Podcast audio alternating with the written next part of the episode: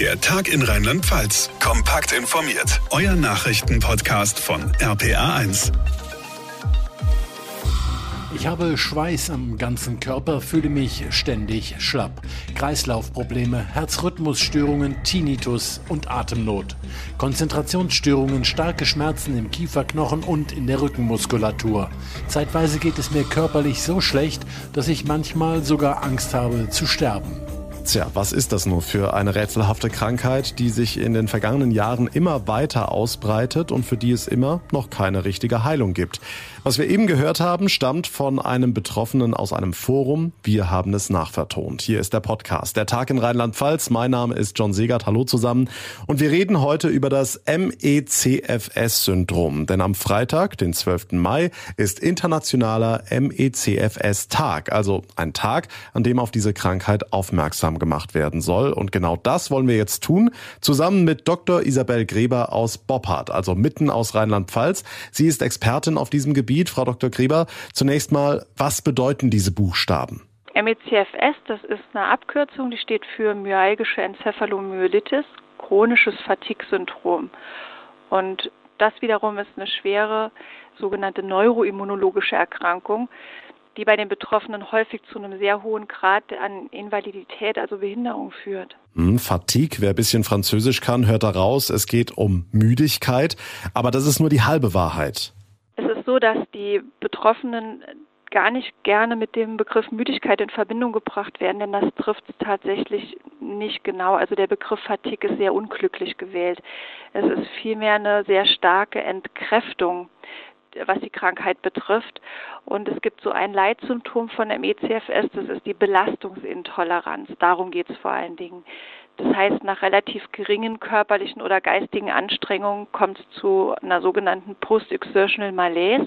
Und das ist so eine ausgeprägte Schwäche, die mit Schmerzen, grippalen Symptomen, Konzentrationsstörung, Kreislaufproblemen und einer Verschlechterung des Allgemeinzustands einhergehen kann. Das ist das große Problem bei MECFS. Hm, jetzt haben wir von der Krankheit vielleicht schon mal im Zusammenhang mit Covid bzw. Long-Covid gehört. Welcher Zusammenhang besteht da? Also in der Folge einer SARS-CoV-2-Infektion kann es ja zu einem sogenannten Post-Covid-Syndrom kommen. Und das geschieht in ganz unterschiedlichen Ausprägungen, von ganz mild bis hin eben im schlimmsten Fall MECFS entstehen kann. Aber ganz wichtig, Corona ist bei weitem nicht der einzige Auslöser, oder? Der häufigste Auslöser scheint das Epstein-Barr-Virus zu sein, das was auch pfeifersches Drüsenfieber auslöst. Es gibt aber auch ähm, noch weitere Auslöser, also andere Erreger, auch Borrelien, aber auch äh, Verletzungen der Halswirbelsäule oder eine Behandlung mit Fluorkinolon, das ist eine bestimmte Gruppe an Antibiotika. Das alles kann tatsächlich zu einer MECFS führen. Und diese Krankheit kennt man auch schon viel länger, nicht erst seit Corona. Auch wichtig. Das ist richtig. Die wurde erstmals in Los Angeles 1934 dokumentiert. Es gibt aber auch Beschreibungen ähnlicher Krankheitssymptome, die bis zu 200 Jahre zurückreichen. Und wenn man bedenkt, dass 1969 im ECFS von der Weltgesundheitsorganisation, der WHO, schon als neurologische Erkrankung klassifiziert wurde, da kann man überhaupt nicht verstehen, wie 2023 so eine Krankheit immer noch nicht in aller Munde sein kann. Frau Dr. Gräber, bevor wir auf die Symptome und die Behandlung zu sprechen kommen, ich habe schon angedeutet, die Zahlen sind in die Höhe geschossen. Gibt es denn genaue Daten für Rheinland-Pfalz, für Deutschland? Für Rheinland-Pfalz gibt es leider keine Zahlen und für Deutschland gibt es auch nur Schätzungen, weil es gar keine offiziellen Erhebungen gibt. Was wir sagen können, ist, dass es vor Beginn der Pandemie rund 250 bis 300.000 Betroffene gab. Das ist von der Größenordnung her etwa das, was wir an Multiple Sklerose Erkrankte haben. Jetzt durch diese vielen SARS-CoV-2-Infektionen geht man davon aus, dass sich die Zahl der MECFS-Patientinnen nochmal verdoppelt hat. Also wir hören allein bei den Zahlen schon raus, dass vieles noch unklar ist und eine der größten Unklarheiten ist eben auch, dass diese Krankheit nur anhand der Symptome diagnostiziert werden kann. Wie zuverlässig ist die Diagnose dann überhaupt? Wie kann ich feststellen, dass ich erkrankt bin? Also zunächst, wenn Patienten an sich bemerken, dass sie an einer äh, Entkräftung und Erschöpfung, Schmerzen, Konzentrationsstörungen und so weiter leiden, dann äh, könnten sie sich auf der Seite des Charité Fatigue Zentrums zum Beispiel die kanadischen Kriterien oder die internationalen Konsensuskriterien herunterladen und mal ausfüllen, schauen, ob diese Kriterien erfüllt sind. Anhand derer stellt dann nachher nämlich auch der Arzt oder die Ärztin die Diagnose. Und bevor aber so eine Diagnose gestellt werden kann, müssen alle relevanten Erkrankungen, die auch ähnliche Symptome hervorrufen können, ausgeschlossen sein. Das ist ganz wichtig. Und wenn die ausgeschlossen sind und die anderen Kriterien erfüllt sind, dann kann man die Diagnose im ECFS stellen. Also die Diagnose ist sehr schwierig und kaum besser sieht's bei den Behandlungsmethoden aus. Eine offizielle Therapie in Anführungszeichen gibt's im Grunde genommen gar nicht. Was kann man tun? Was tun Sie? Was empfehlen Sie Patientinnen und Patienten? Es ist tatsächlich so, dass es noch gar keine zugelassenen Therapien für MECFS gibt, was als allererstes den Patienten mit auf den Weg gegeben werden muss, ist, dass die Patienten, um einer Verschlechterung der Erkrankung vorzubeugen, pacen müssen. Pacing, das ist ein Aktivitäts- und Energiemanagement. Dabei müssen Überlastungen strikt vermieden werden und es ist zwingend notwendig, sehr schonend mit den eigenen Ressourcen umzugehen.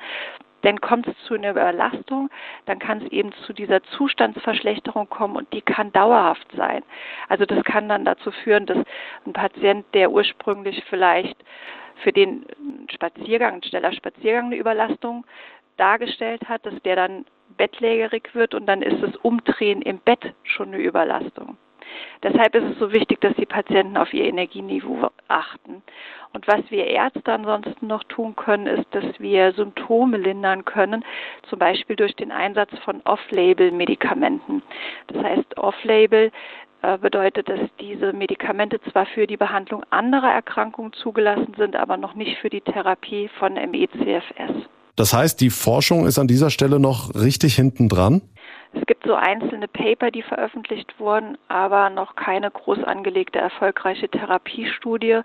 Da laufen jetzt einige Studien aber an. Und wir haben es eben schon in dem Beispiel am Anfang gehört, es gibt viele Patientinnen und Patienten, denen es auf Deutsch gesagt richtig dreckig geht.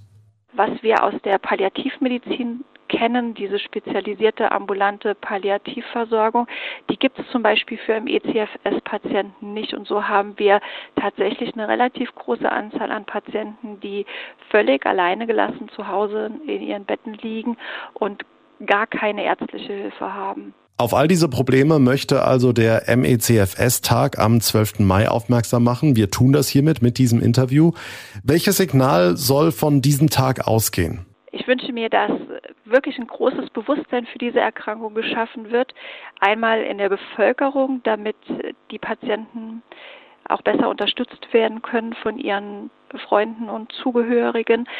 Und ähm, auf der anderen Seite, dass auch zum Beispiel von der Pharmaindustrie Gelder locker gemacht werden. Denn es wurden jetzt äh, von, dem, von der Regierung 10 Millionen bewilligt. Die sind aber für diese Therapiestudien tatsächlich ein Tropfen auf dem heißen Stein. Also wir brauchen da auch die Industrie, die Gelder zur Verfügung stellt, damit die Forschung vorangetrieben werden kann. Und von der Ärzteschaft wünsche ich mir, dass die Patienten besser erkannt werden und äh, weniger stigmatisiert werden. Denn ganz häufig ist es noch so, dass es in den Köpfen der Mediziner drin ist, dass es eine psychosomatische Erkrankung sei. Und das ist einfach nicht der Fall. Dafür haben wir jetzt schon viel zu viele Hinweise darauf, dass es eine körperliche Erkrankung ist. Natürlich kann die auch psychische Anteile enthalten, aber es ist auf keinen Fall eine psychosomatische Erkrankung. Was empfehlen Sie Menschen, die betroffen sind oder andere Menschen kennen, die betroffen sind? Zum Hausarzt gehen, ganz normal? Der Hausarzt ist definitiv der erste Ansprechpartner. Man sollte aber auch gewappnet sein, dass der vielleicht sich gar nicht mit der Krankheit gut auskennt. Deshalb ist es wichtig, dass die Patienten sich informieren. Da haben wir verschiedene Selbsthilfegruppen und Organisationen, an die sich die Erkrankten wenden können. Das ist zum Beispiel die Deutsche Gesellschaft für MECFS oder auch Fatigatio e.V. Und äh, wichtig ist auch, dass die Erkrankten sich so in, in den Selbsthilfegruppen umhören, welche Ärzte sind denn versiert im Umgang mit Patienten äh, mit MECFS, denn die haben alle eine sehr lange Warteliste, so dass man das alles frühzeitig bahnt. Zum Beispiel ist die Diagnosestellung oft sehr langwierig. Also da vergehen schon locker mal acht Jahre. Gerade bei Frauen dauert es immer ein bisschen länger, bis da die Diagnose gestellt wird. Deshalb ist es wichtig, das alles möglichst schnell zu bahnen. MECFS, eine Krankheit, die noch weitgehend unerforscht ist. Wir danken für das Gespräch Dr. Isabel Gräber aus Boppard. Dankeschön und ich danke nochmal Ihnen, dass Sie sich des Themas annehmen. Finde ich ganz toll. Und damit komme ich zum Ende der heutigen Folge und würde mich sehr über euer Feedback freuen. Kennt ihr denn jemanden, der an MECFS erkrankt ist oder habt ihr vielleicht selbst schon Erfahrungen mit dieser Krankheit gemacht? Schreibt's mir gerne in die Kommentare oder per Mail, per Instagram, Facebook, da wo ihr mir gerade zuhört. Alle Kontaktmöglichkeiten habe ich euch in die Show Notes verlinkt. Mein Name ist John Segert. Ich bedanke mich ganz herzlich für eure Aufmerksamkeit bei diesem doch sehr wichtigen Thema und äh, wir hören uns in der nächsten Ausgabe wieder. Bis dahin eine gute Zeit und und vor allem bleibt gesund. Der Tag in Rheinland-Pfalz, euer Nachrichtenpodcast von RPA1. Jetzt abonnieren.